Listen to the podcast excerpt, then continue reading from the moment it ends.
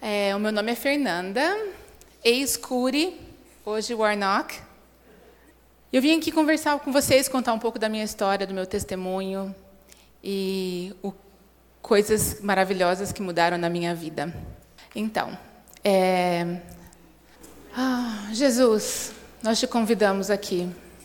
Espírito Santo, você é bem-vindo. Pai, nós te convidamos aqui. Vem sentar com a gente. Vem abrir, vem contar dos, das coisas do seu coração, dos seus desejos para nós, Pai. Eu te peço, Jesus, agora, abra os nossos corações, os nossos ouvidos os nossos olhos para te ouvir, te ver, para receber o que o Senhor tem para nós, para cada um aqui. Em nome de Jesus. Amém. Aí. Eu sou manteiga derretida, igual meu pai. Eu vejo propaganda na televisão e eu começo a chorar. E meus, filhos dão risada de mim. Ó, oh, a mãe vai chorar. Olha lá, a mãe vai chorar. A minha filha olha para mim, tá chorando, né? Sim, estou chorando. Eu aprendi que é uma maneira que eu sinto a presença do Espírito Santo. E eu não e não tem problema, eu vou chorar. E a minha história. Obrigada, obrigada, obrigada. Por isso que eu quase nunca uso maquiagem, porque pode ter certeza que eu vou chorar em algum momento do dia. Um, eu moro nos Estados Unidos há 17 anos. Sou casada com um homem lindo, maravilhoso, novinho. Ele é mais novo do que eu. E nós temos três filhos também lindos, mas eu sou suspeita, né? A vovó também é suspeita. A tia também é suspeita. Pode colocar a foto, por favor?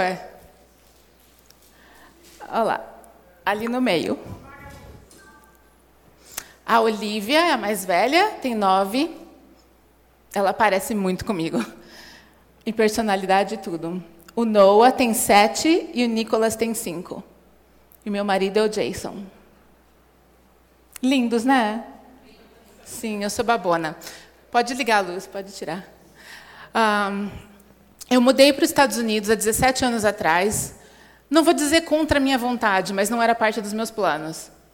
É, eu tive contato com o pastor Randy Clark aqui no, Estado, aqui no Brasil que tem trabalha muito com cura, avivamento. Conheci, fui super impactada. Comecei a viajar com a equipe, ajudando a traduzir. E uma viagem viraram duas e três e várias. E conheci um senhor nessa viagem. Ficamos mantivemos contato e uma vez ele me ligou. Eu estava preparada, conheci Heidi Baker. Vocês conhecem Heidi Baker? Minha vida foi transformada mais um pouquinho e estava me preparando para ir para Moçambique, queria ir para a África, queria ser missionária, era estava no meu coração. E aí esse senhor me ligou e falou: "Eu queria tanto fazer uma escola, uma escola de ministério, uma escola assim para missionários, pastores, pessoas interessadas no ministério. Você não quer vir me ajudar?" Eu pensei: "Para que que eu vou para os Estados Unidos se eu quero ir para a África? Meu coração não está lá, meu coração está na África." Mas eu prometi para ele que eu ia orar. Orei, senti que era para eu ir. Meus pais me liberaram, me abençoaram, e eu me convenci que eu ia por seis meses. Eu vou, faço a escola, faço as minhas malas, volto, vou para a África. Tinha um plano na minha mente. 17 anos depois, eu ainda não fui para a África, eu ainda estou nos Estados Unidos. Porque não era esse o plano que o pai tinha para mim. É, essa escola, nessa escola, eu aprendi muito sobre cura interior, libertação, um, muitas outras coisas. A, a, a, fundação, a base da escola era cura interior. E era um material muito profundo. É, eu aprendi muitas coisas sobre a natureza humana, sobre como funciona, os traumas que acontecem desde o ventre abusos e tudo mais, como isso afeta na nossa vida. Fiquei fascinada. Aí, quando a escola acabou, esse senhor olhou para mim e falou: Vamos fazer outra. Eu falei: Vamos. Fizemos a segunda escola, e a terceira escola, e a quarta escola, e a quinta escola. E eu, eu fiquei com esse ministério por seis anos. No meio do caminho, conheci o meu marido. Nós nos casamos 14 anos atrás, aqui em Campinas. Daqui 10 dias, vai dar 14 anos. Tivemos nossos filhos e eu fiquei por lá. A gente, eu vou e volto, nós viemos visitar, mas nunca mais voltei de mala e cuia. Aqueles seis meses ficaram lá para trás. E eu cresci muito, aprendi muito, nessa, não só nessa escola, mas vivendo e aprendendo a usar o que eu, as ferramentas que eu aprendi na minha vida. Eu cresci numa família cheia de amor, com várias Hum, às vezes eu esqueço as palavras, tá bom? Meu cérebro é meio. O português e o inglês ficam assim. Ah, com problemas e questões, como todas as outras famílias: divórcio, separação, minha mãe faleceu, várias coisas que foram acontecendo na minha primeira infância que foram me marcando.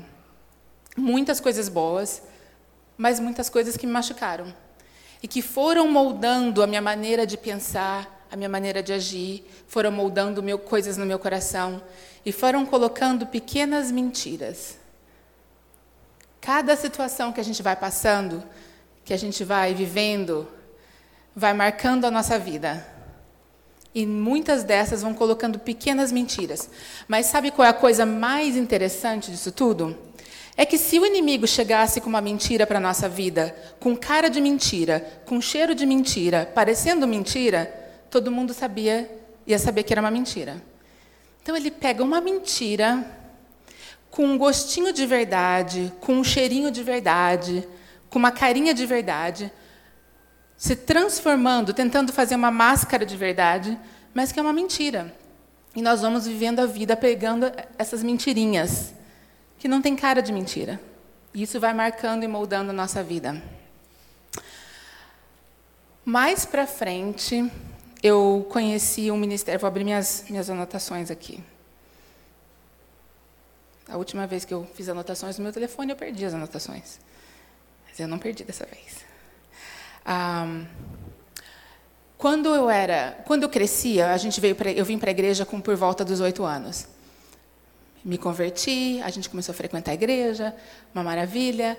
E eu lia João 10, 10, que fala: o inimigo, o inimigo veio para roubar, matar. Eu vim para trazer vida e vida em abundância. Esse era aquele versículo que ficava na minha cabeça. Eu tentando entender, ok, ele veio para roubar, já roubou coisas na minha vida. Ele veio para matar, já matou eu, eu, eu reconheço que o que o inimigo veio para fazer, ele realmente está fazendo. Jesus veio para dar vida. Verdade, ele veio para me dar vida. Eu recebi a salvação, eu tenho vida em abundância, eu tenho vida eterna. Mas o que que é essa tal dessa vida em abundância? Porque eu sabia que eu tinha salvação, eu sabia que eu tinha vida eterna, mas eu não sabia onde estava a vida em abundância. O que é isso? O que significa? Porque eu sei dentro de mim que eu não estou vivendo isso. Eu sabia que essa não era parte da minha realidade.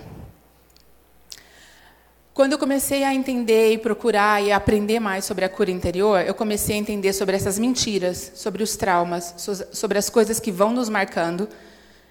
Eu comecei a, a passar por curas. Imagina uma cebola, uma cebola bem gorda. Você tira a casca, aí tem uma, uma parte mais durinha, aí você vai tirando, vai tirando, ela vai ficando fininha. Parece que não acaba nunca. Era assim que eu me via no meu processo de cura. É uma camada, consegui. Consegui me livrar disso. Consegui me livrar desse peso. Aí vinha outra camada, e outra camada, e outra camada. E Jesus, quantas camadas tem nessa cebola? Mas foi o começo do meu processo. E aí eu falei, ok, Jesus, vamos conversar.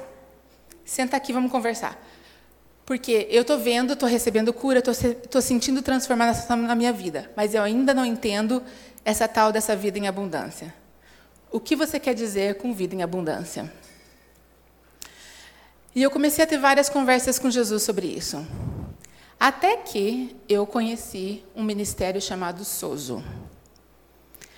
Na nossa igreja, na nossa igreja atual, depois de muitos anos envolvida no ministério, naquela outra escola de ministério, eu e meu marido sentíamos que a gente precisava de algo diferente. Deus estava nos chamando para algo novo.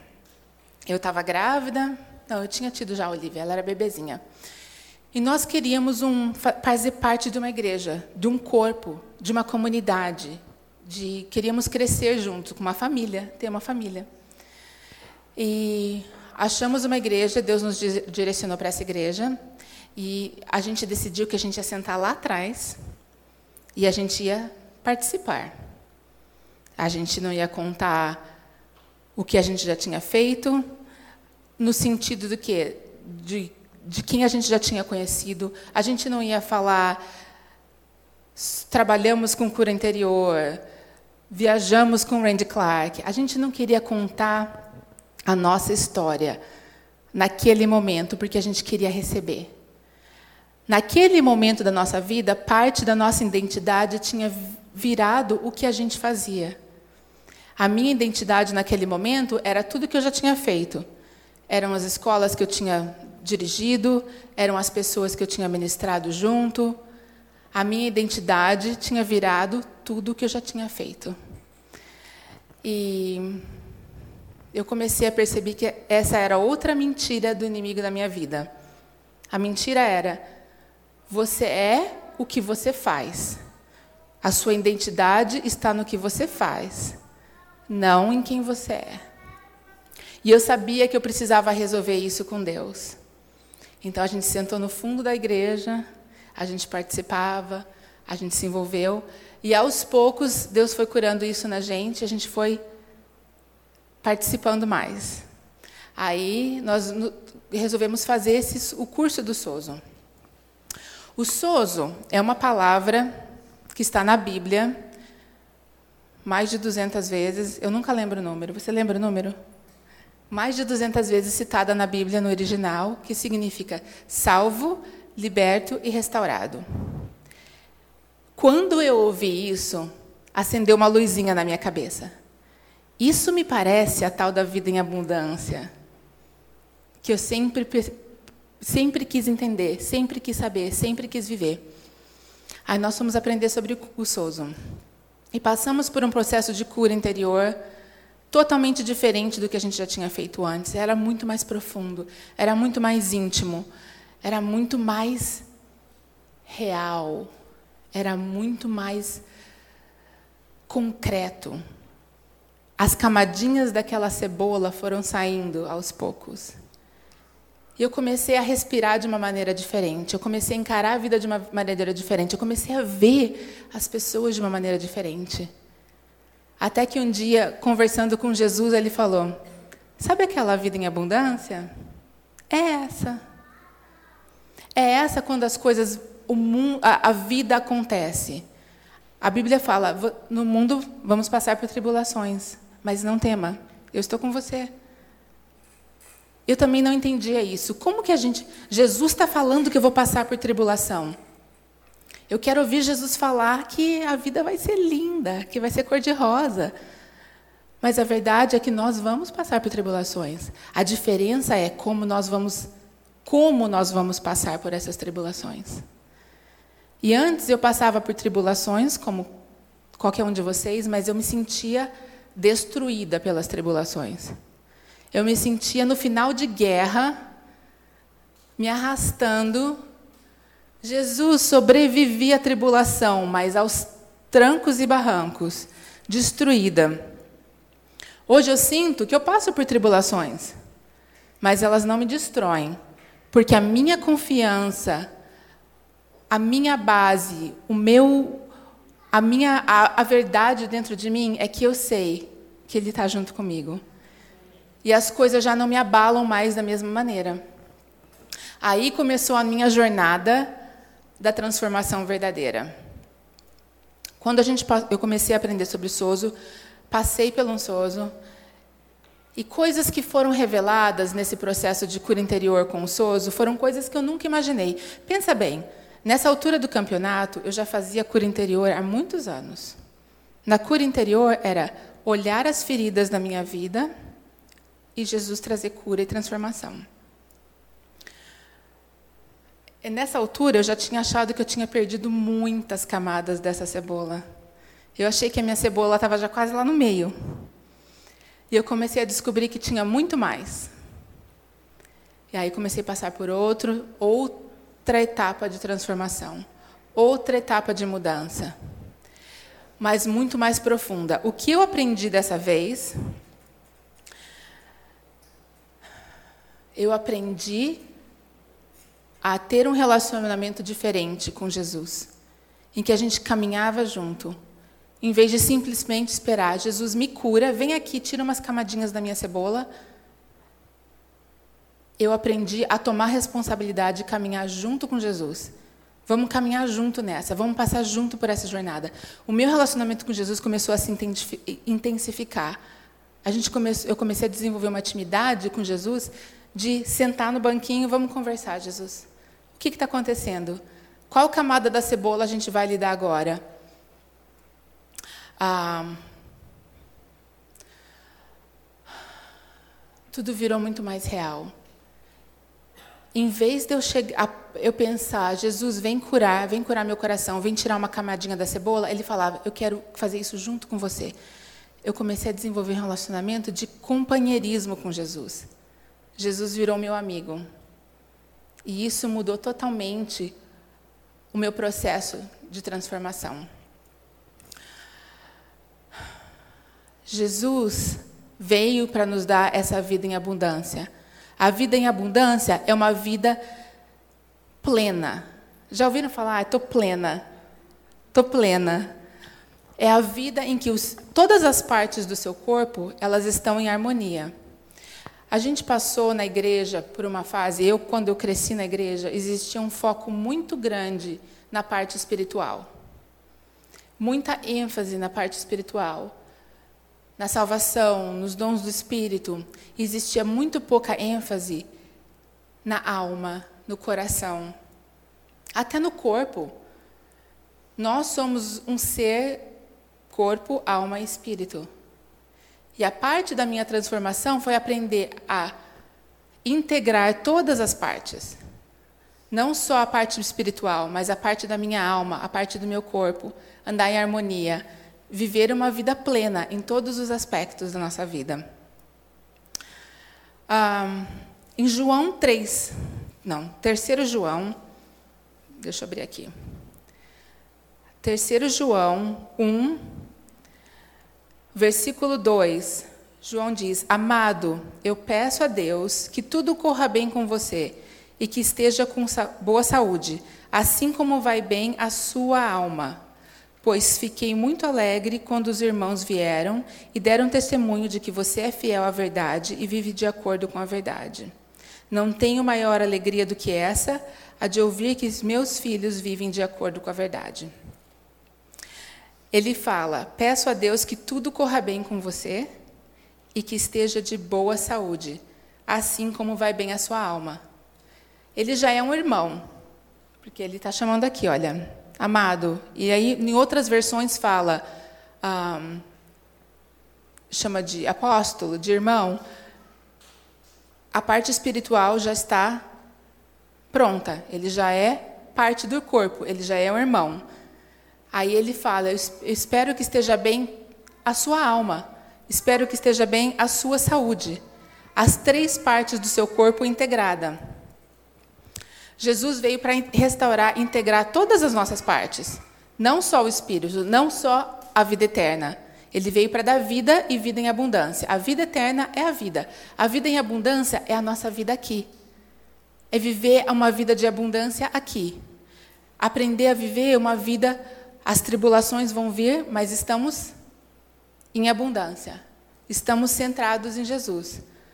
Agora, tudo isso é muito difícil é difícil viver essa, essa vida em abundância quando nós temos barreiras, como acreditando nas, quando acreditamos nas mentiras que o inimigo coloca na nossa vida, é como se nós estivéssemos passando por tribulações e estamos jogados no mar. Uma tempestade no mar, sendo jogado de um lado para o outro. Passando por tribulações e saindo no final da, da tribulação, se arrastando. Sobrevivi a essa tribulação, mas aos trancos e barrancos. Jesus não veio para a gente sobreviver à tribulação aos trancos e barrancos. Ele veio para gente a gente passar pelas tribulações junto com eles, sem largar uns pedaços para trás. É, uma das maiores barreiras que nós enfrentamos para viver essa vida em abundância são essas mentiras. Essas mentiras que nós acreditamos. Eu vou contar uma história para vocês. Há uns dois anos atrás, eu fui convidada por uma amiga minha para traduzir um livro.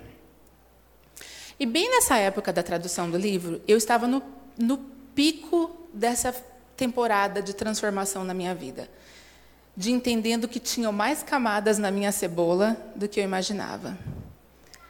De coisas que eu já tinha resolvido, me sentia bem resolvida, estou curada, fui, estou sendo transformada. E foi aí nessa época que eu comecei a ver tinha muito mais, muito mais embaixo. A ferida era muito mais embaixo.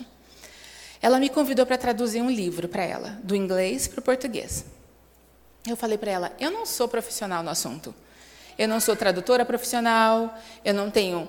Essa altura do campeonato, nem meu português é bom o suficiente para traduzir um livro, porque eu estou fora há tanto tempo, não escrevo mais muito bem em português. E ela insistiu, ela falou: Você conhece meu coração, você conhece a minha mensagem.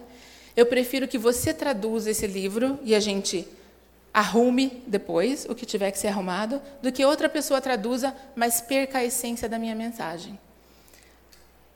Falei, ok, vamos lá. Ela me deu um, um período de tempo para fazer isso e eu comecei a traduzir. E eu comecei a panicar. Acho que não tem outra palavra, eu comecei a panicar. Mais uma casca da cebola. Jesus, onde eu fui me enfiar?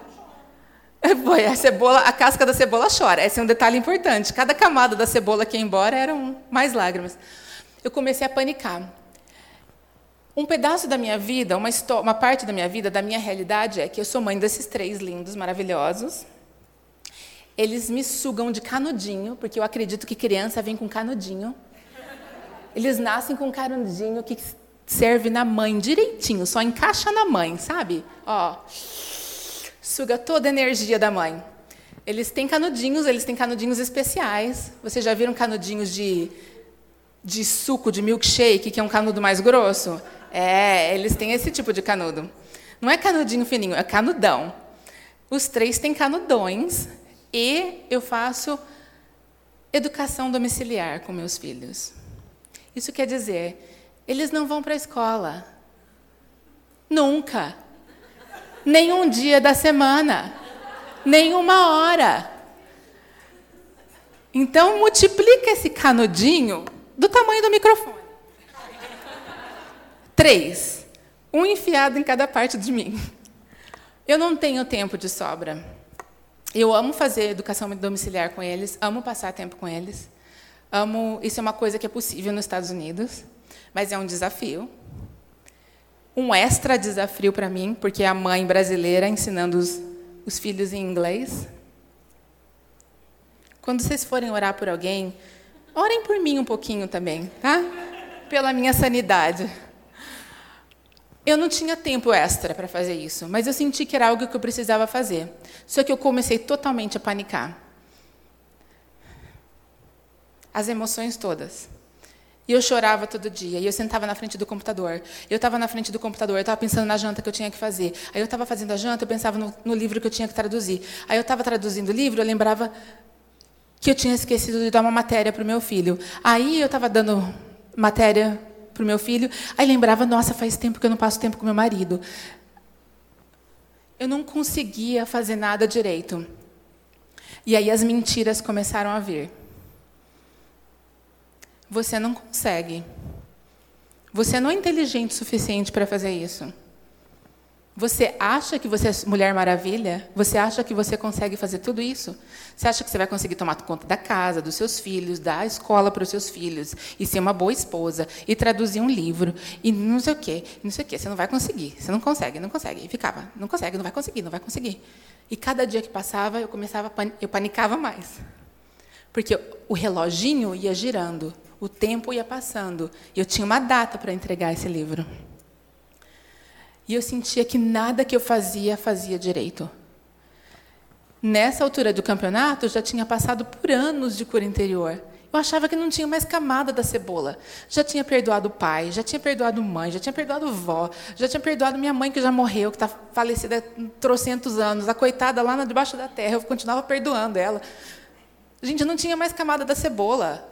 Eu já tinha perdoado todo mundo que tinha que perdoar, já tinha me arrependido de tudo que eu tinha que arrepender, arrepender, achava que não tinha mais nenhuma camada da cebola. Aí começaram as mentirinhas. Você não dá conta, você não é inteligente. Você quer fazer mais do que você pode. Por que você quer fazer tudo? Por que você quer fazer isso? E ficava aquelas coisinhas na minha cabeça. O que me dava mais pânico. Eu lembro de sentar na frente do computador e tremer eu sou uma burra. Da onde eu tirei da minha cabeça que eu tinha capacidade de fazer um troço desse? Agora eu dei a palavra para minha amiga que eu vou fazer esse livro. Ela já me pagou adiantado metade, porque ela queria que eu fizesse mesmo. Tentou me convencer. Olha aqui, ó, metade adiantado. O que, que eu vou fazer? Eu já recebi o dinheiro, eu tenho uma data para entregar, eu não posso dar para trás. Ela está contando comigo. Aí um dia o Espírito Santo falou: Vem cá. Psiu. Bem o jeitinho do Espírito Santo. Vem cá, vamos conversar. O que está acontecendo?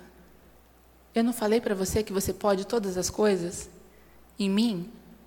Aí eu ficava repetindo: eu posso todas as coisas naquele que me fortalece. Eu posso todas as coisas naquele que me fortalece. Eu ia tomar banho, eu, eu posso todas as coisas naquele que me fortalece. Era uma verdade que eu sabia aqui, mas eu não sabia aqui. Havia uma desconexão. Aí eu falei, ok, vamos lá, outra conversinha com Jesus. Jesus. Aí eu usei, eu falei, eu vou usar as ferramentas que eu aprendi. Eu tenho anos de estudo de cura interior. Eu ajudei tantas pessoas a se a perderem as camadinhas dela. Eu perdi várias da minha. Eu vou botar essas ferramentas em uso agora. Eu vou usar comigo mesmo. Aí sentei e falei: vamos lá. Ferramenta número um. Jesus, que mentira eu estou acreditando sobre essa situação? Porque nessa altura do campeonato, a palavra de Deus falava: você pode todas as coisas em mim, porque eu te fortaleço. E eu sei que a palavra dele não mente. Mas o meu coração dizia: você não pode nada. Não interessa que ele te fortalece. Isso é muito além da sua capacidade. Não tem nada a ver com a força dele. Existe uma mentira aqui. Alguém está mentindo. Ou a palavra está mentindo, ou meu coração está mentindo, ou o inimigo está mentindo. Alguém está mentindo. Quando eu parei e perguntei para Jesus: qual mentira eu estou acreditando sobre essa situação? Imediatamente veio na minha cabeça: a mentira é que eu não sou capaz. Mas eu falava, mas Jesus, eu não sou capaz. Ele falou assim: é verdade. Você não é capaz, mas eu sou capaz. Eu sou capaz em você. Porque quando eu morri na cruz por você, você me recebeu, nós somos um. Eu estou dentro de você, o Espírito Santo dentro de você é capaz. É capaz de te ajudar a traduzir, é capaz de ajudar você a administrar o seu tempo, é capaz de ajudar você a ter paz, é capaz de ajudar você a cuidar da sua família, dar atenção para o seu marido, ser uma boa amiga. Você é capaz porque eu sou capaz dentro de você. Essa foi a mentira número um que eu comecei a acreditar. Que eu, que dependia de mim que era a minha capacidade. E eu não podia. A mentira era que a minha capacidade. E Jesus não tinha uma força, Jesus não tinha poder, porque eu estava me separando dele.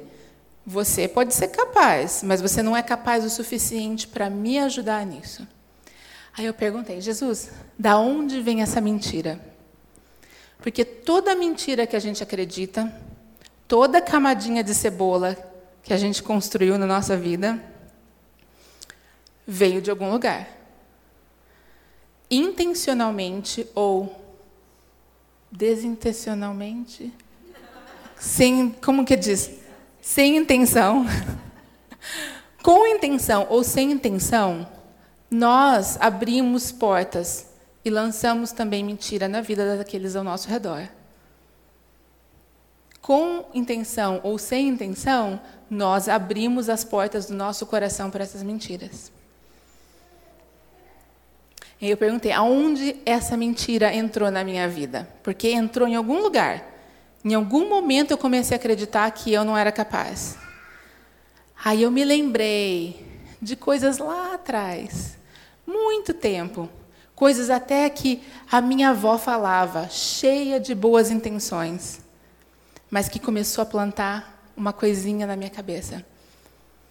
Eu tenho certeza que a intenção da minha avó nunca foi plantar essa, essa mentirinha. Eu achava que eu não era capaz porque eu tinha que fazer muita coisa. E eu não dava conta. A minha avó era uma mulher maravilhosa. Mas se você olhasse para ela, você ia falar: ela é a mulher perfeita. E eu nunca vou conseguir chegar ao nível da minha avó. Ela era muito perfeita. E ela desejava para mim que eu fosse uma mulher de excelência, não uma mulher perfeita. Mas a mensagem que eu comecei a ouvir é: você tem que ser perfeita. Eu sei que a intenção, conhecendo a minha avó e a mulher de Deus que ela era, eu sei que a intenção dela foi nunca dizer para mim: você tem que ser perfeita. Mas ela queria que eu fosse a mulher virtuosa que fala na Bíblia.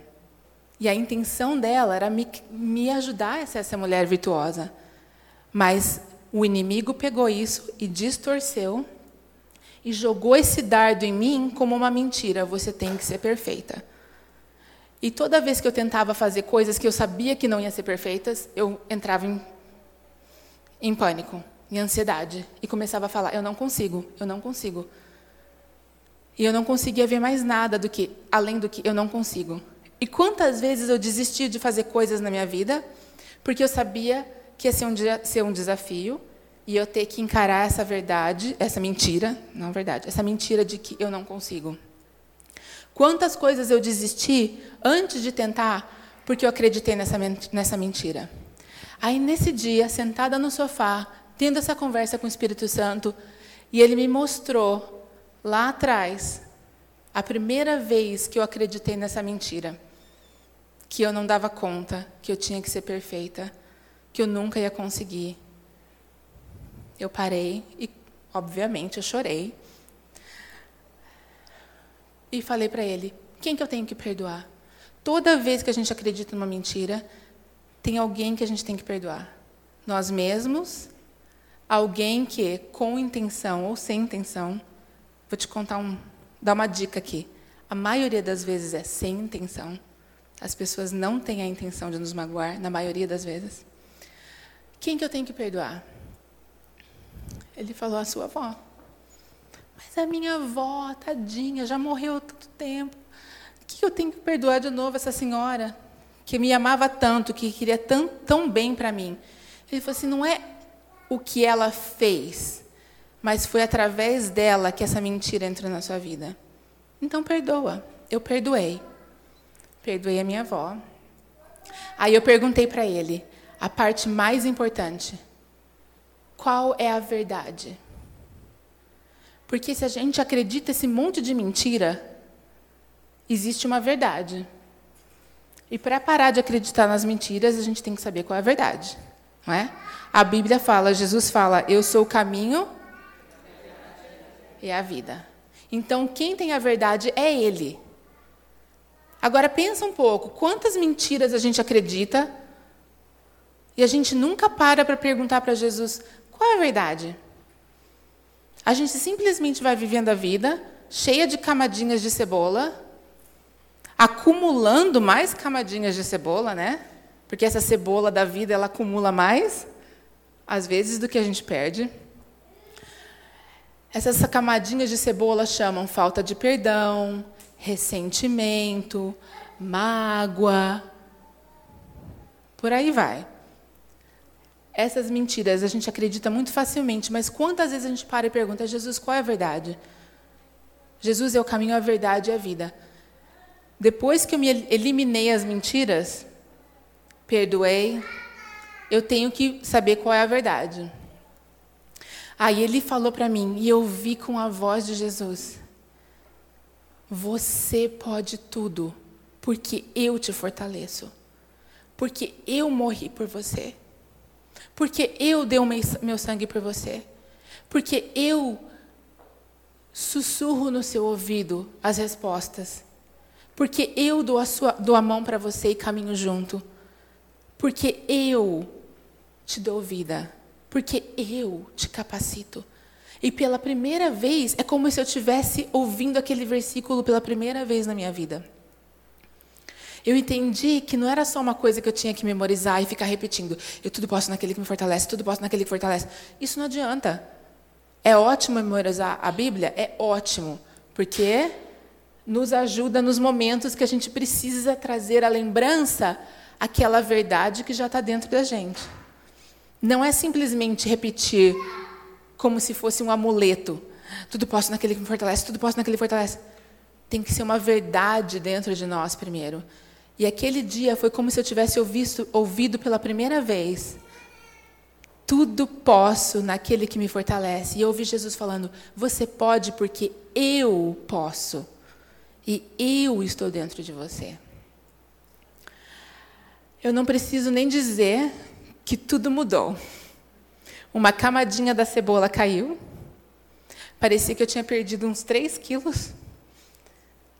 É, só parecia, não, era, não tinha. Não adianta que isso não funciona na vida real, entendeu? Os quilinhos. Mas parecia o peso que tinha saído de mim. Na outra vez que eu tive que sentar na frente do computador, já começou aquela coisa, né? Não vou conseguir. Eu, não. Eu vou, porque eu posso nele. Fechei meus olhos, respirei fundo. falei, Jesus, vem. Vamos fazer isso junto. Eu não só consegui entregar o livro a tempo, como entreguei antes da data combinada. E não tive que sacrificar mais nenhuma coisa na minha vida. Não tive que sacrificar meu tempo com meus filhos, com meu marido, os meus, meus deveres de casa, tudo que eu tinha que fazer porque mudou algo dentro de mim, mudou a minha mentalidade, mudou a maneira que eu encarei aquela tribulação. Era como se pedaços da Bíblia que eu tinha lido sempre começaram a fazer sentido. Eu falei, nossa, isso é real, isso é de verdade. O versículo que fala tudo posso naquele que me fortalece virou realidade na minha vida. Hoje, quando eu passo por outra situação, porque eu passo, porque a Bíblia fala que vamos passar por tribulações. Jesus, tudo posso naquele que me fortalece. Segura minha mão. Vamos junto. O que você. E perguntar para Jesus: existe alguma mentira que eu estou acreditando sobre a situação? Quem que eu tenho que perdoar? Tem alguma coisa que eu tenho que me arrepender? E qual é a verdade?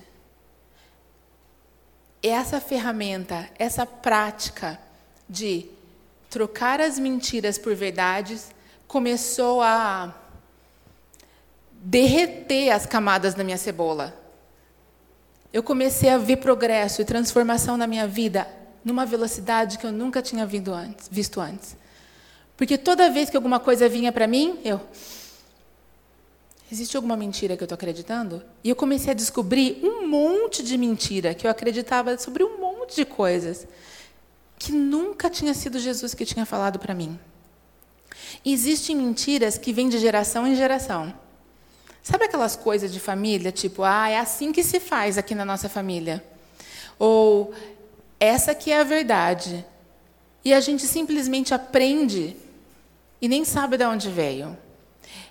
Até mesmo dentro da igreja, existem coisas que a gente acredita, acredita e a gente nunca falou para pensar, Jesus, que, que você tem para dizer sobre isso? Ou na nossa sociedade, ou com os nossos amigos, ou no trabalho, a gente simplesmente acredita um monte de coisa que a gente não pergunta para Jesus. O que você tem para dizer sobre isso? Isso começou a mudar de uma maneira muito rápida.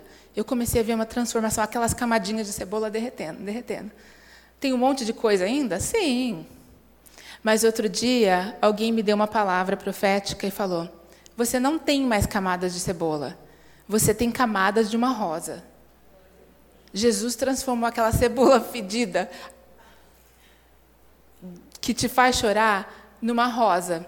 Tem um monte de camadas? Tem. Mas são agora outras camadas que elas vêm para enfeitar. Então eu achei muito legal. Eu chorei, né? Obviamente. Chorei. Mas eu entendi que a transformação que Jesus está fazendo na minha vida agora começou a virar um aroma agradável. Eu entendia que muitas vezes eu era aquela cebola amarga na vida das pessoas. E que hoje eu sou muito mais uma rosa cheirosa do que uma cebola amarga. Não estou querendo dizer que nada é perfeito, porque eu tenho os meus momentos de cebola amarga, viu? Mas quando eu olho e converso com Jesus, eu vejo ele sorrindo e falando: o cheiro seu, da sua rosa me agrada muito mas é a transformação que ele fez na minha vida. Agora, tudo isso é lindo, né? Na prática, como que a gente vai fazer isso? Na prática, como vamos transformar? Eu quero dar algumas ferramentas para vocês práticas. Porque a gente precisa aprender a transformar essas mentirinhas em verdades. Então, nós vamos fazer um exercício aqui agora. Ok? Você vai receber um papel. Eu queria que você. Má, me dá um, por favor.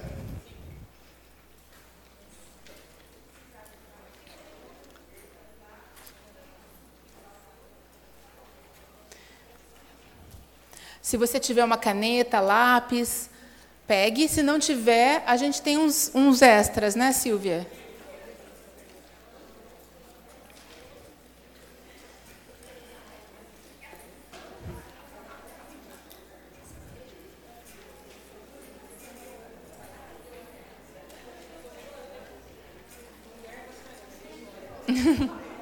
Tem um estojo na bolsa.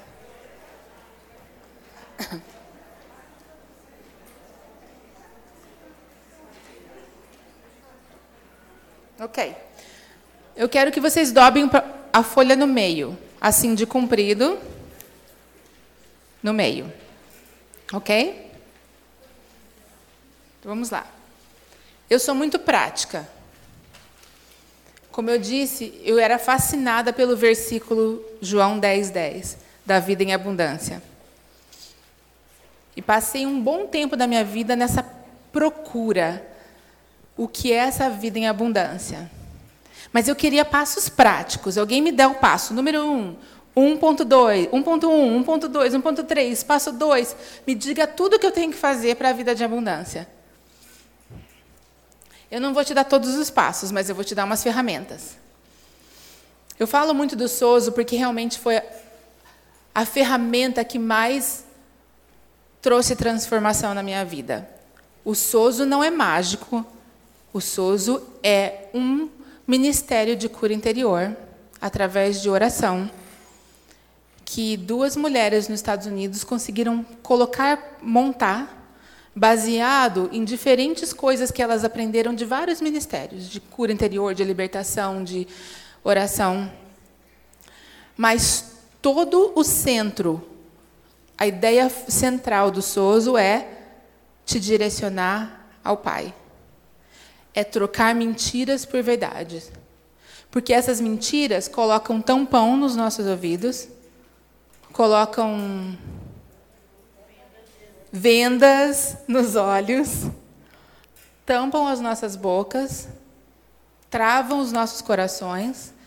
Essas mentiras vão mudando a maneira que a gente vê as pessoas, que a gente vê Deus, Jesus, Espírito Santo e como nós nos vemos.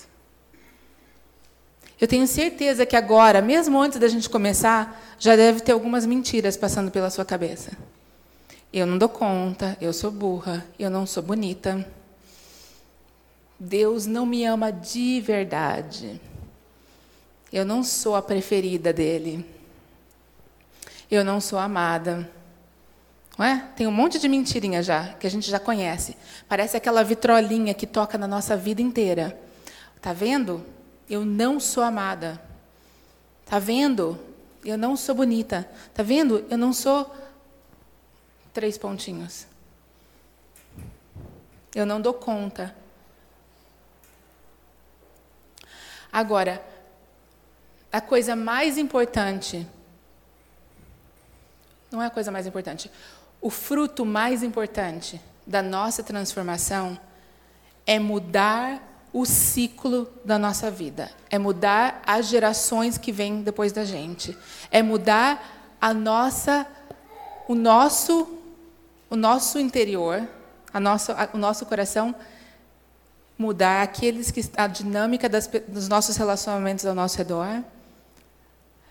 Existe um, um pastor chamado Dennis Silk, que ele escreveu o meu livro favorito. De todos os livros que eu já li na minha vida, e eu já li muito livro, ele tem o um livro que eu mais amo, depois da Bíblia. Chama Mantenha a chama do amor acesa. A, mantenha o seu amor aceso. Tem uma chama no meio. Enfim, esse livro existe no Brasil traduzido em português. Não por mim. Porque eu larguei essa vida de tradutora. Apesar de eu ter vencido essa tribulação, não é para mim. Não fui eu que traduzi, mas ele existe no Brasil e é um livro fenomenal. Porque, como eu disse, eu sou prática. Eu gosto de passos práticos e ele dá passos práticos. Então ele faz assim. Ele monta um, ele mostra um gráfico que são vários círculos um círculo dentro de outro círculo. E ele fala o seguinte: que esse círculo do meio somos nós e Deus. Estou eu e Deus ali dentro. Só nós. Bom, eu, Deus, Jesus, Espírito Santo. O círculo de, maior, de fora, é sou eu e a pessoa mais próxima da minha vida.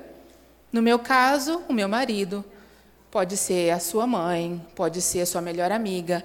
Existe aquela uma pessoa que você é mais próxima. Aí tem um outro ciclo maior que englobam esses dois ciclos. Então vai crescendo, né? Aí é geralmente a sua família. No meu caso, meus filhos. Aí tem um outro círculo que vem minha minha família, como chama? A minha família de origem aí os meus melhores amigos, e aí o círculo vai se expandindo. São os círculos de relacionamento.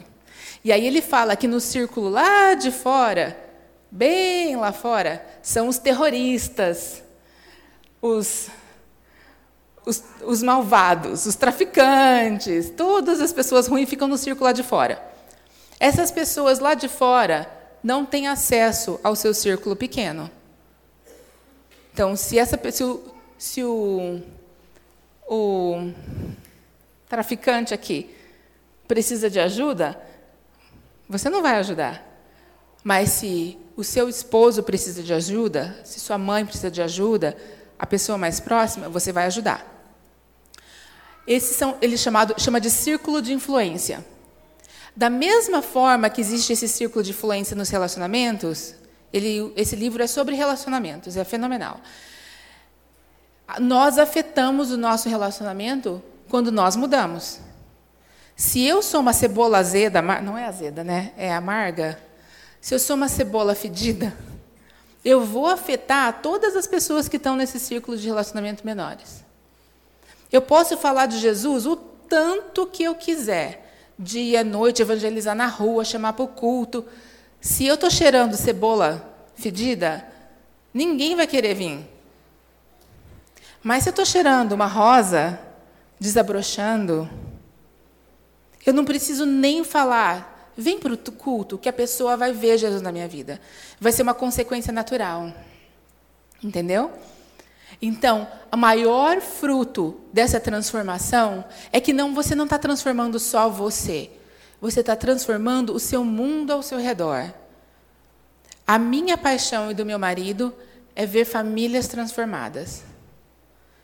Todos nós temos coisas que vieram da nossa família traumas, dores, medos. Isso é uma coisa que vai sendo passada, é natural. E isso não é. Não, acontece, nós somos humanos. Agora, imagina se a minha transformação, se eu vir uma rosa cheirosa, o que começa a acontecer com as pessoas ao meu redor? Se cada um ao meu redor começa a passar pela própria transformação deles, de repente nós temos um buquê de rosas. Aí do buquê de rosas viramos uma floricultura e o negócio vai expandindo. É o aroma de Jesus na nossa vida transformando não só a nossa vida, mas todos aqueles ao nosso redor. Aí transformou você, transformou a sua família, transformou a sua igreja. Aí qual que é o próximo passo? Começa a transformar o seu bairro. Aí começa a transformar a sua cidade. É uma maneira de trazer o reino de Deus aqui na terra começando com a sua transformação. Uma pequena coisa, uma mudança de cebola para rosa, pode afetar toda a sua comunidade ao seu redor. Agora pensa o que isso faz em famílias. Mudando gerações. Hoje, como nós lidamos com nossos filhos é como eu vou dizer? É uma maneira, uma visão totalmente diferente. Ela não é reativa, ela é proativa. Eles me sugam de canudão, lembra? E eu sou humana, lembra? Que tenho que ser lembrada por Jesus que eu posso todas as coisas por causa dele, não por causa de mim. E vocês lembram também que eles ficam comigo 24 horas por dia? Então imagina a minha paciência, né? Minha paciência, o meu, meu é, como chama? Perder a paciência.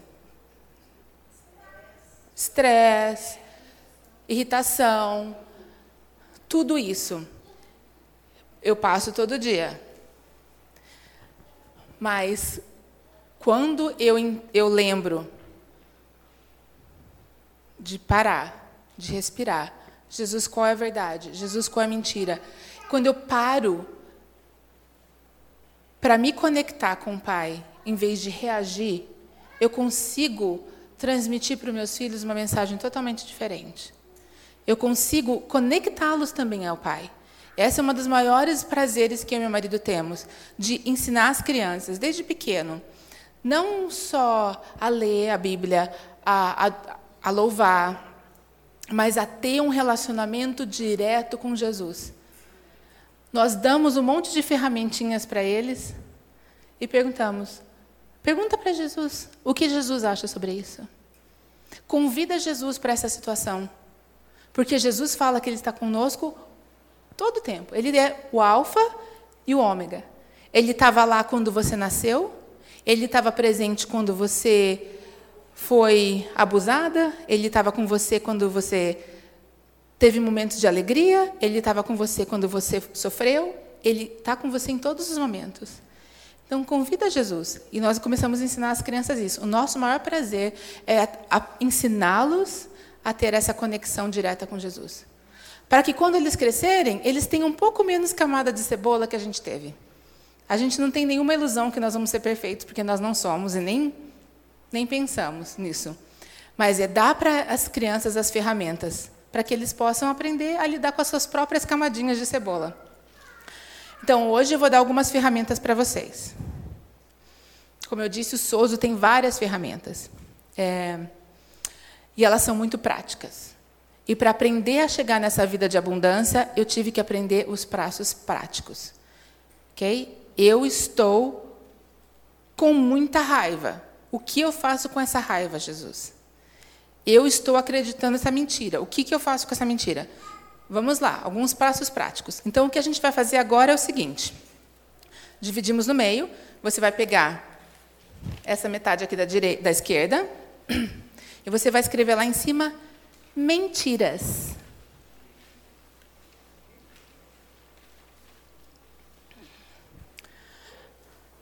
É, pode ser, tanto faz. A gente vai usar os dois lados, mas pode ser desse ou desse, desde que seja numa das metades. Tá? Aqui, mentiras. Agora, nós vamos fechar os nossos olhos. Eu vou orar e nós vamos perguntar para Jesus se tem alguma mentira que nós estamos acreditando. Pode ser sobre você, sobre algum relacionamento, sobre alguma situação, sobre Deus, Pai. Uma mentira muito comum é: Deus não me ama de verdade. A Bíblia fala que Ele me ama, mas eu acho que Ele não me ama de verdade, porque eu tenho uma lista de pecados horrorosas. E Deus, que é tão bom, nunca ia poder amar uma pessoa como eu. Ok? Então, fecha seu olho. Jesus, eu te peço agora, vem revelar, vem trazer à tona tudo que está escondido dentro de nós, que você quer mostrar hoje, que você quer revelar.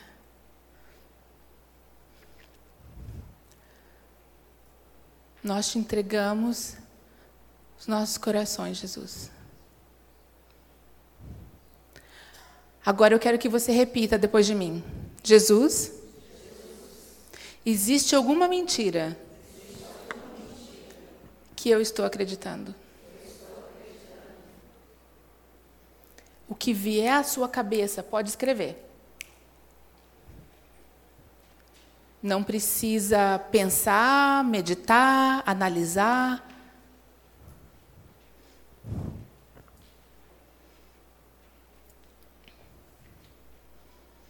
Pode ser uma, duas, dez, o que vier à tua cabeça. Pode ser uma mentirinha, pode ser uma mentirona.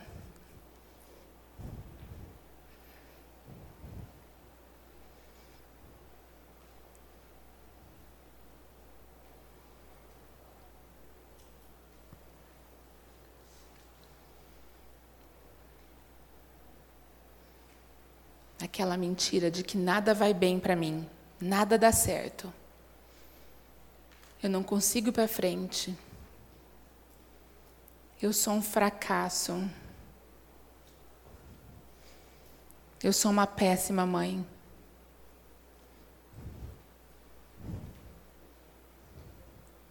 Eu não sou amada. Eu só tenho valor pelo que eu faço.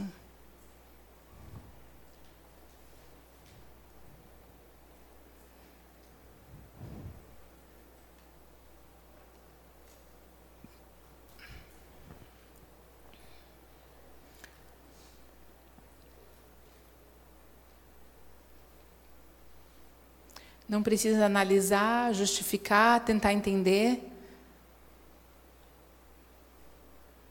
Só vamos escrever.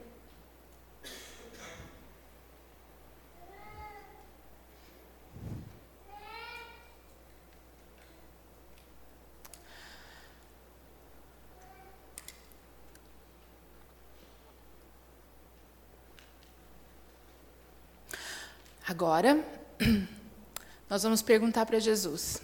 Jesus, pode repetir. Jesus? Aonde ou quando essa mentira entrou na minha vida?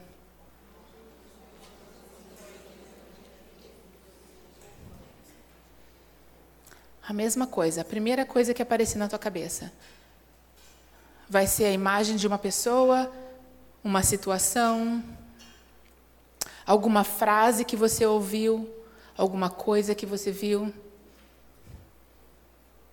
Esse você não precisa escrever. Eu só quero que você pense, guarde, fique com essa lembrança na sua cabeça. Pode ter sido uma frase inocente, uma coisa tão simples, cheia de boa intenção, mas que te afetou.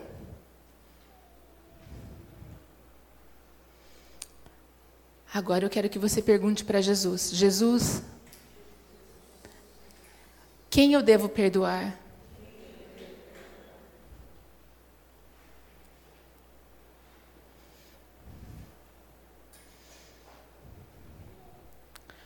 Pode ter sido um amiguinho, uma amiguinha na escola, pai, a mãe, a avó, professora.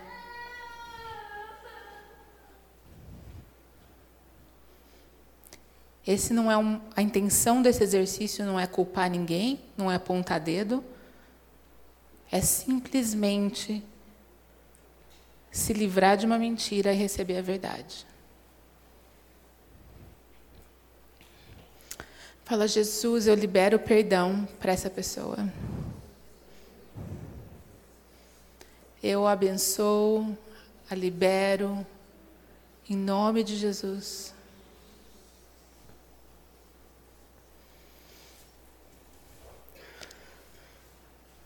Agora a gente vai perguntar para Jesus qual é a verdade e você vai escrever a verdade do outro lado da folha.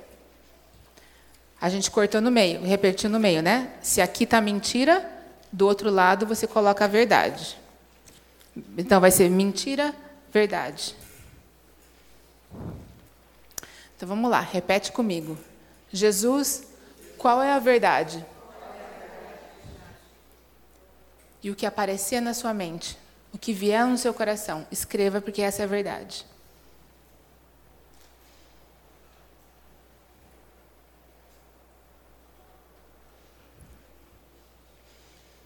Jesus, qual é a verdade?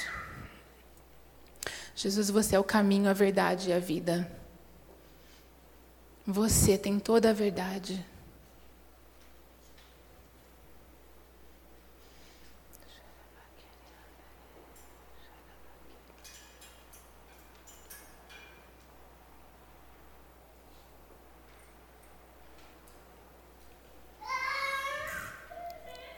A verdade pode ser simples, tão descomplicada, mas que quando você ouve, quando vem no seu coração,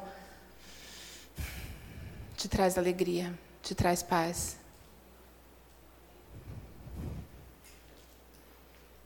Quando eu passei pelo meu processo, a verdade é: você pode porque eu posso. Não tem a ver com a sua capacidade. Eu posso, porque eu morri por você. Qual é a verdade que Jesus está dizendo sobre essa situação que você escreveu?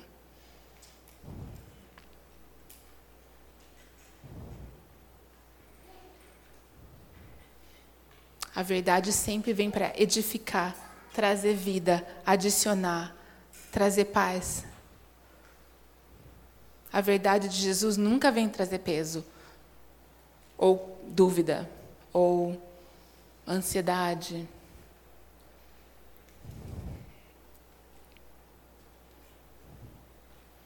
Tem gente escrevendo ainda.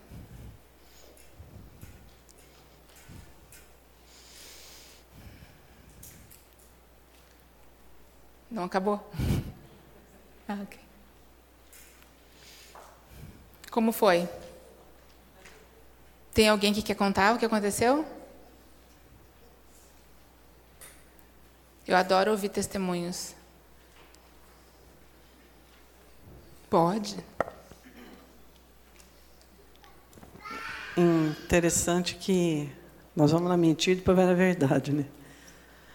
Quando a verdade vem, uma só, um versículo, uma coisa só, dissipa a mentira num minuto. Aí eu estava ali, quando eu virei, coloquei algumas mentiras, né? E quando eu virei para pensar na verdade, aí Deus falou comigo assim: Eu já falei com você há tanto tempo atrás, naquele versículo que eu, que eu até ministrei aqui, acho que nem, vocês nem lembram. E aí eu anotei esse versículo: Reconhece-os em todos os seus caminhos, e Ele endireitará as tuas veredas. Aí Deus falou comigo: Reconhece-me em tudo. No, quando dá certo, amém. Quando está dando tudo errado, amém também. Eu tenho que reconhecer Deus naquele momento de, de desgraça, vamos supor assim, de alguma coisa ruim que aconteceu. Reconhece, eu estou com você ali. E ele vai o quê? Endireitar. Então, endireitar não compete a eu, a mim, mas é a Deus. Mas no momento que eu reconheço Ele, o que é reconhecer Deus? Eu chegar e falar, Deus, eu te louvo porque o Senhor esteve comigo nessa situação. Em tudo dai graças, né? Senhor, eu te agradeço por essa situação tão difícil, essa circunstância tão terrível, mas eu reconheço que o Senhor esteve comigo. O Senhor está comigo em todos os momentos. Amém? Amém. É, é tão interessante porque às vezes muitas das verdades vêm com, é, junto com um versículo. Muitas das vezes que eu troquei mentiras por verdade, ele me trazia um versículo, porque é a palavra dele, né? E a palavra não erra, não mente, vale para sempre. Quando a gente ouve a verdade, é aquela Uau! Como eu não tinha visto isso antes. Né? Alguém mais quer compartilhar?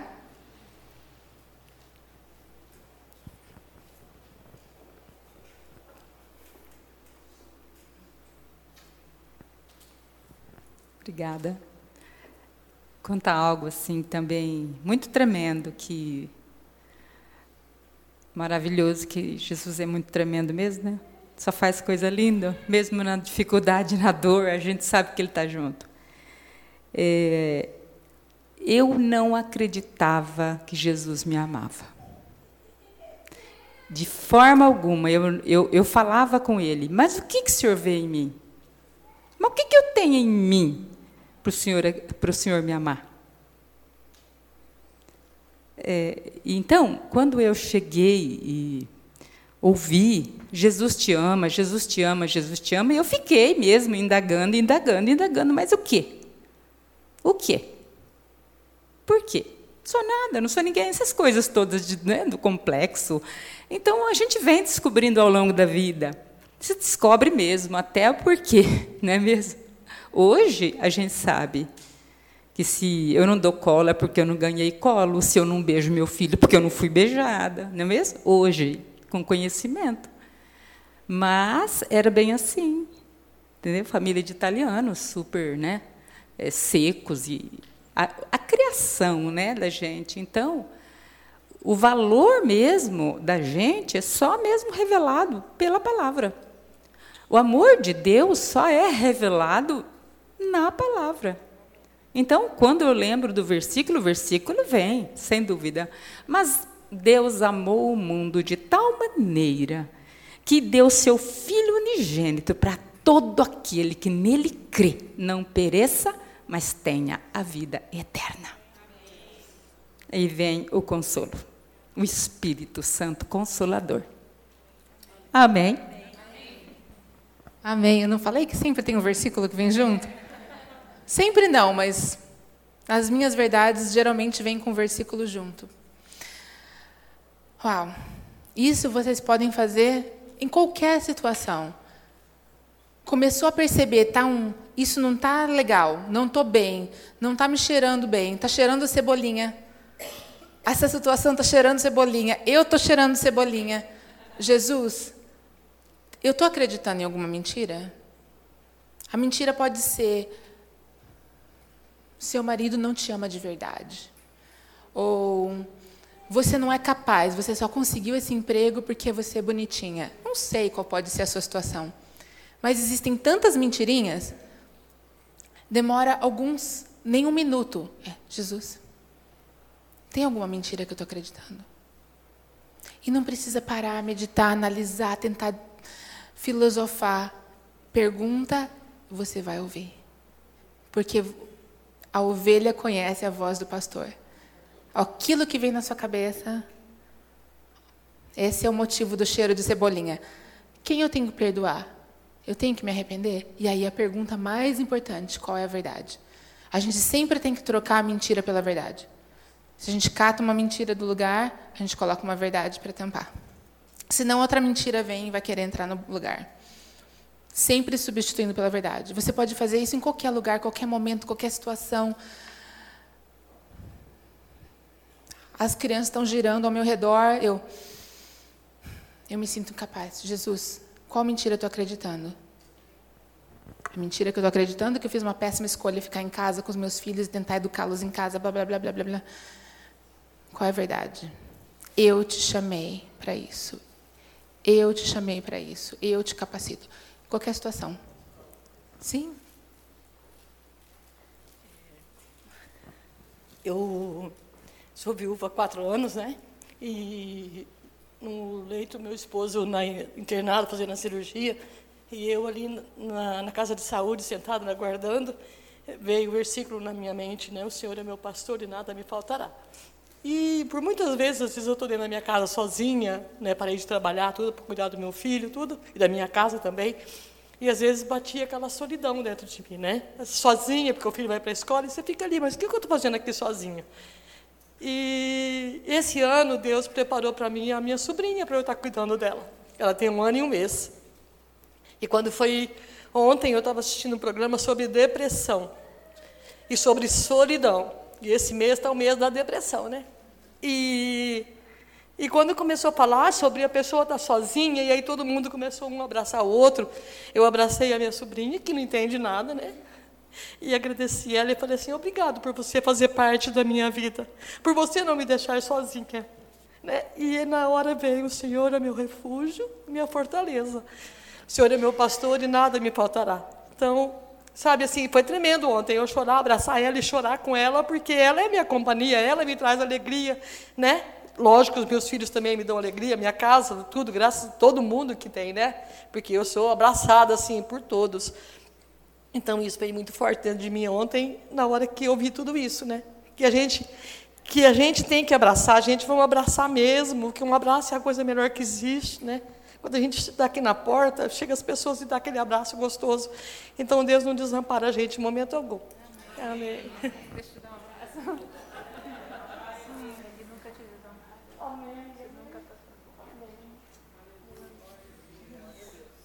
Uau, muito bom.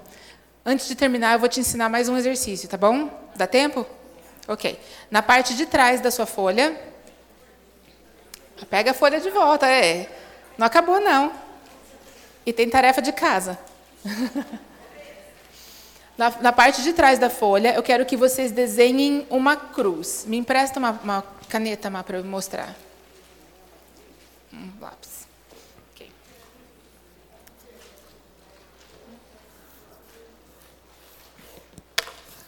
Eu quero uma cruz não fininha, uma cruz gorda. Não sei se dá para vocês verem, mas eu tenho espaço para escrever dentro dela. Entendeu? É, na folha inteira. Uma cruz grande que dá, tem espaço para escrever dentro.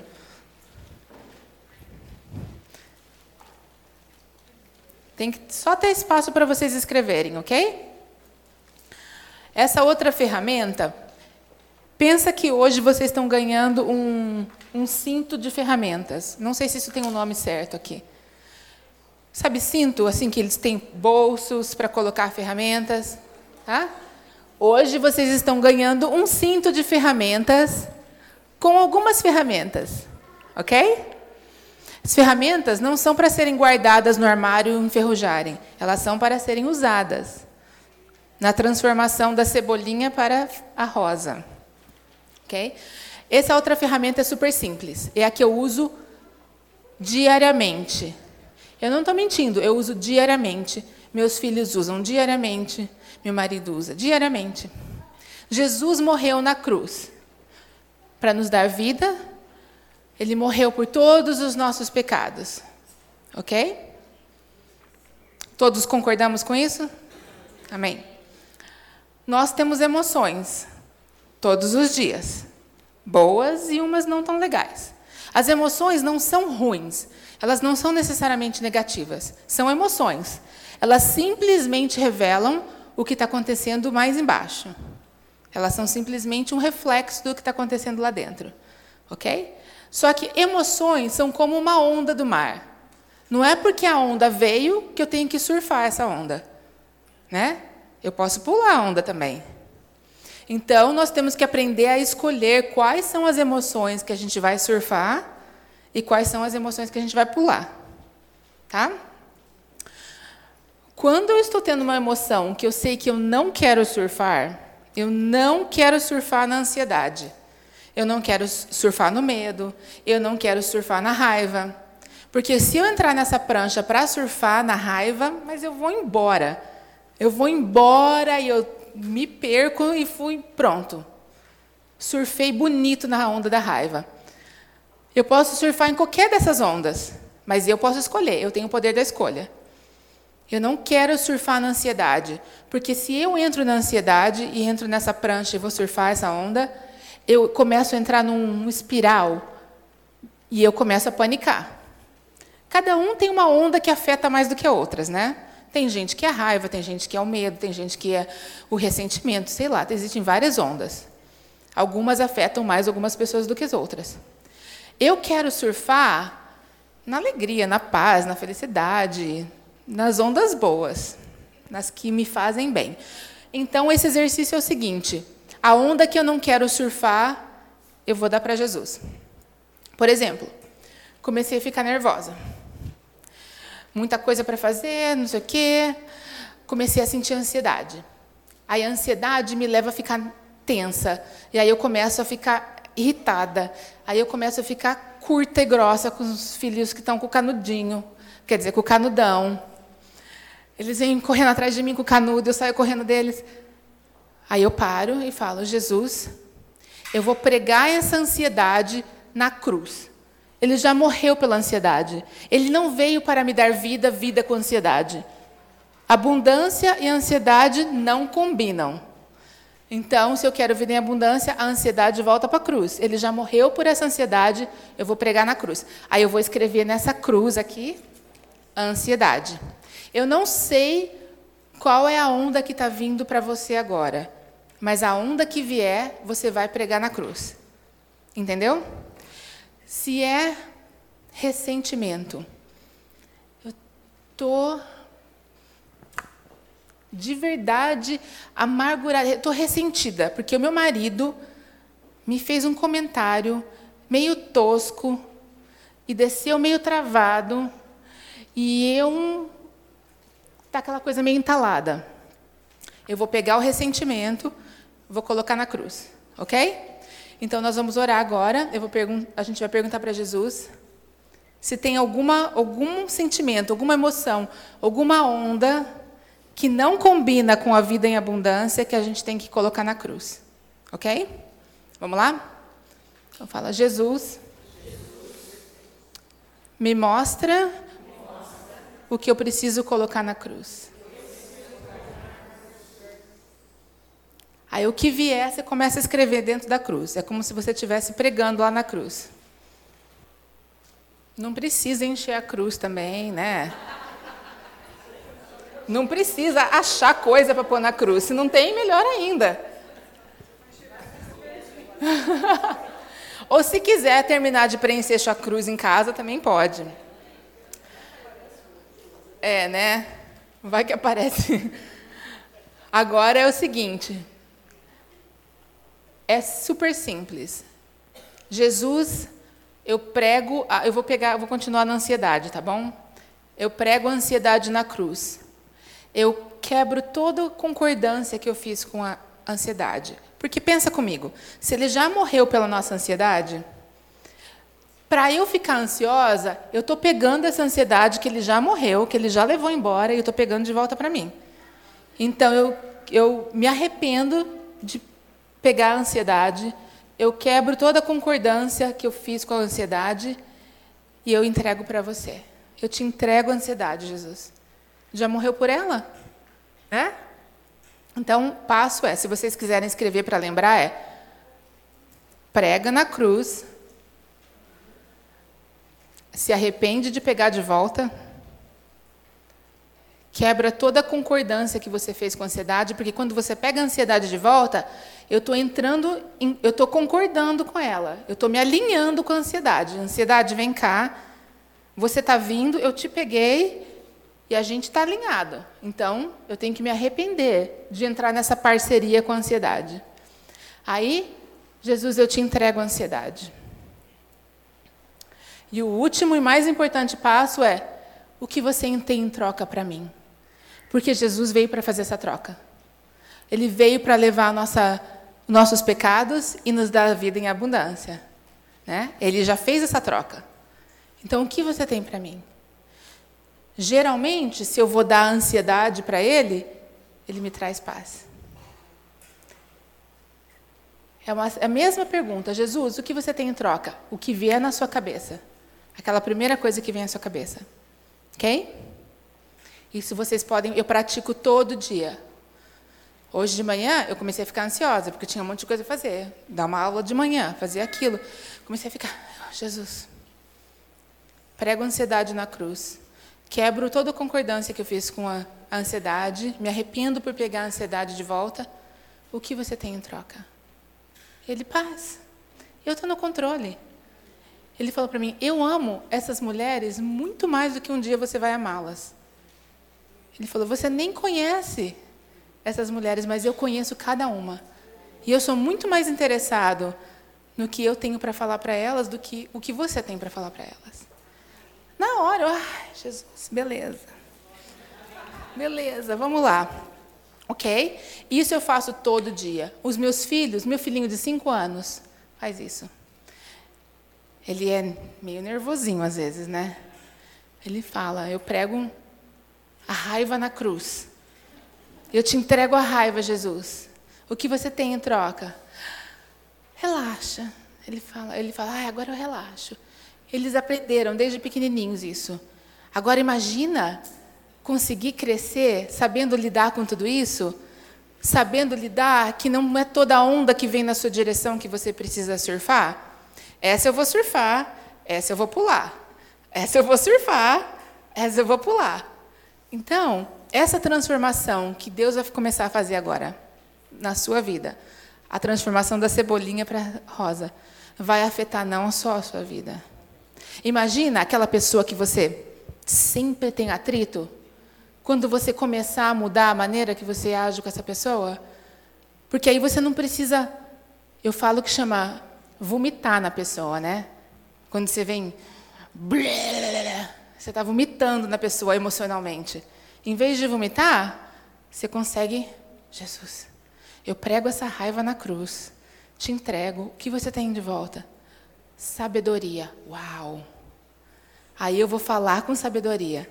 Olha aí, eu já comecei a afetar essa pessoa aqui, que está acostumada a receber o meu vômito emocional, agora ela está recebendo sabedoria. E a sabedoria não é minha, a sabedoria é dele. Aí essa pessoa começa a ver, uau, tem alguma coisa acontecendo. Aí essa pessoa é transformada e começa a afetar todos ao nosso redor. Imagina? Então tá bom. Eu vou orar por vocês e liberar. Jesus, eu peço, libera agora sobre elas a sua sabedoria, a sua paz, o discernimento, a capacidade que vem de ti, Jesus. Que elas podem tudo que as, tudo em ti que as fortalecem. Eu libero esse discernimento para entender as ondas que elas devem surfar e as ondas que elas devem pular. Essa rapidez em discernir Jesus, eu não preciso disso, eu vou pregar na cruz. Jesus, qual é a mentira? Qual é a verdade? Eu libero, em nome de Jesus, sabedoria e discernimento. Em nome de Jesus. E capacidade para florescer como rosas. Em nome de Jesus. Amém.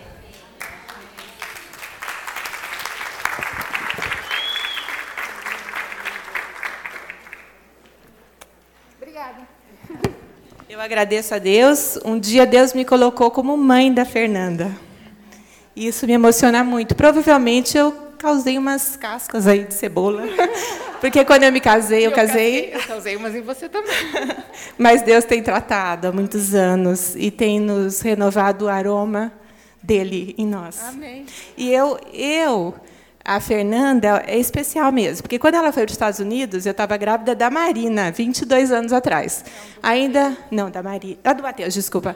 É, não, há 17, 16 anos atrás, quase 17. E aí, a Fer, a gente nem ouvia falar em Soso ainda, mas a gente conhece a palavra. E a gente buscava, a gente busca há muito tempo a palavra. No casamento com quatro filhas já, a gente tem que buscar a palavra, senão a gente não, não consegue. E a Fernanda ligava de lá dos Estados Unidos e falava: põe o telefone na sua barriga. E eu, hã? É, põe o telefone que eu vou falar com, com o meu irmão ou irmã, não sabia na época. E eu punha, e ela profetizava e falava um monte de coisa legal. E assim, às vezes eu nem escutava, porque era aqui ou aqui, para ele escutar. E isso é buscar uma vida em abundância, é abençoar o outro, é querer profetizar coisas boas. E, é, e o Sozo, ele é bíblico, ele está na Bíblia as ferramentas. Só que uma igreja nos Estados Unidos conseguiu organizar isso. E aí ela fez o curso e, e hoje ela é responsável lá na igreja por, por essa ministração e a gente está buscando aqui na nossa. Eu e o Elton temos estudado bastante, vamos fazer um curso agora.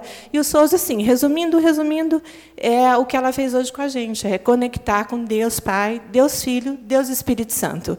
É, a gente não resolve problemas no Sozo, a gente ajuda a pessoa a se conectar e ouvir de Deus as mentiras, as verdades, o que nosso filho está passando, é, o que precisamos ouvir de Deus para ajudá-lo, porque às vezes a gente não tem instrumento, a gente não sabe. E Deus é fiel e ele vem. Às vezes, eu até estava comentando com a Fê ontem é, que à noite eu perco o sono. A gente vai ficando velho, vai perdendo sono mais cedo. E aí é uma hora boa de sozo, de a gente conversar com Deus. Porque Deus nos fala à noite. Às vezes gente, eu pergunto para ele: Deus, a pessoa tal, por que está essa situação? Impressionante. Às vezes eu adormeço um pouco, daqui a pouco eu acordo e vem, me vem a palavra em relação a isso. Então a gente pode procurar Deus no secreto, ou à noite, ou na hora que a gente está mais tranquila. E isso é um souzo. Isso é ter relacionamento, né, Fê? E, assim, existem é, lugares que estão fazendo o souzo, às vezes de uma maneira não tão assim de acordo com a Bethel, que é a igreja lá da Califórnia. Por isso que a gente está buscando essa certificação, porque é uma coisa bem séria, né, Fê? Assim, é uma responsabilidade tanto, porque às vezes lida com portas de pecados e às vezes a gente não pode lidar com coisas que Deus não quer lidar. Às vezes Deus não quer lidar. E se a gente lida com, gente, com o que a gente está vendo humano, a gente vai trazer mais peso sobre a pessoa não libertação. Então a gente tem que ter muito cuidado, porque nós somos apenas um instrumento, né? Deus é que faz o, o trabalho. Então é isso que eu queria colocar. A gente está indo fazer, a gente espera colocar. É, o Sozo é ferramenta que a gente vai poder usar aqui também para ajudar a conectar. Não é esse curso em outubro é a gente já fez o básico, agora vai ter um avançado. Então é isso. Aí a gente vai ficar à disposição, a, gente, a hora que a gente estiver liberado, para ajudar vocês na que a gente puder. Amém? Lembrem-se disso. Vocês ganharam uma, um cinto de ferramentas. Vamos encher esse cinto de ferramentas. Não deixem guardado lá na estante na sua casa. Vamos botar para usar. Se tiver alguma dúvida, se tiver travado, vem conversar com a Silvia. Pergunta, olha, que estou travado, não estou conseguindo ouvir.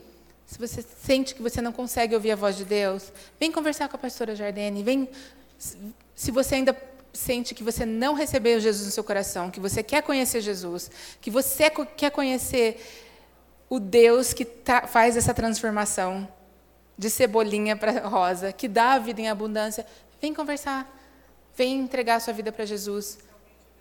Se tiver alguém aqui que queira agora, vem aqui conversar com a gente. Nós estamos à disposição. Amém? Amém. Fecha os teus olhos, vamos orar e agradecer a Deus. Paizinho querido, nós te louvamos. Porque o Senhor sempre esteve presente, o Senhor sempre está presente. Nós que às vezes saímos um pouquinho fora, corremos.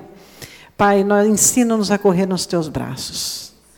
Pai, é tão bom aquele Salmo 131 como a criança desmamada se aquieta nos braços de sua mãe, assim a minha alma para contigo. Que, Senhor, nesta tarde, que esse versículo seja real para cada um de nós.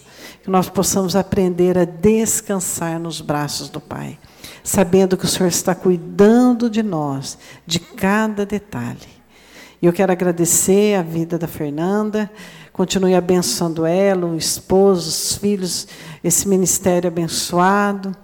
Ela, como mãe, como professora também desses filhos, Pai, que tu continues abençoando e capacitando ela cada dia para alcançar mais vidas para ti. Obrigado, Pai, pela tua presença, em nome de Jesus. Amém.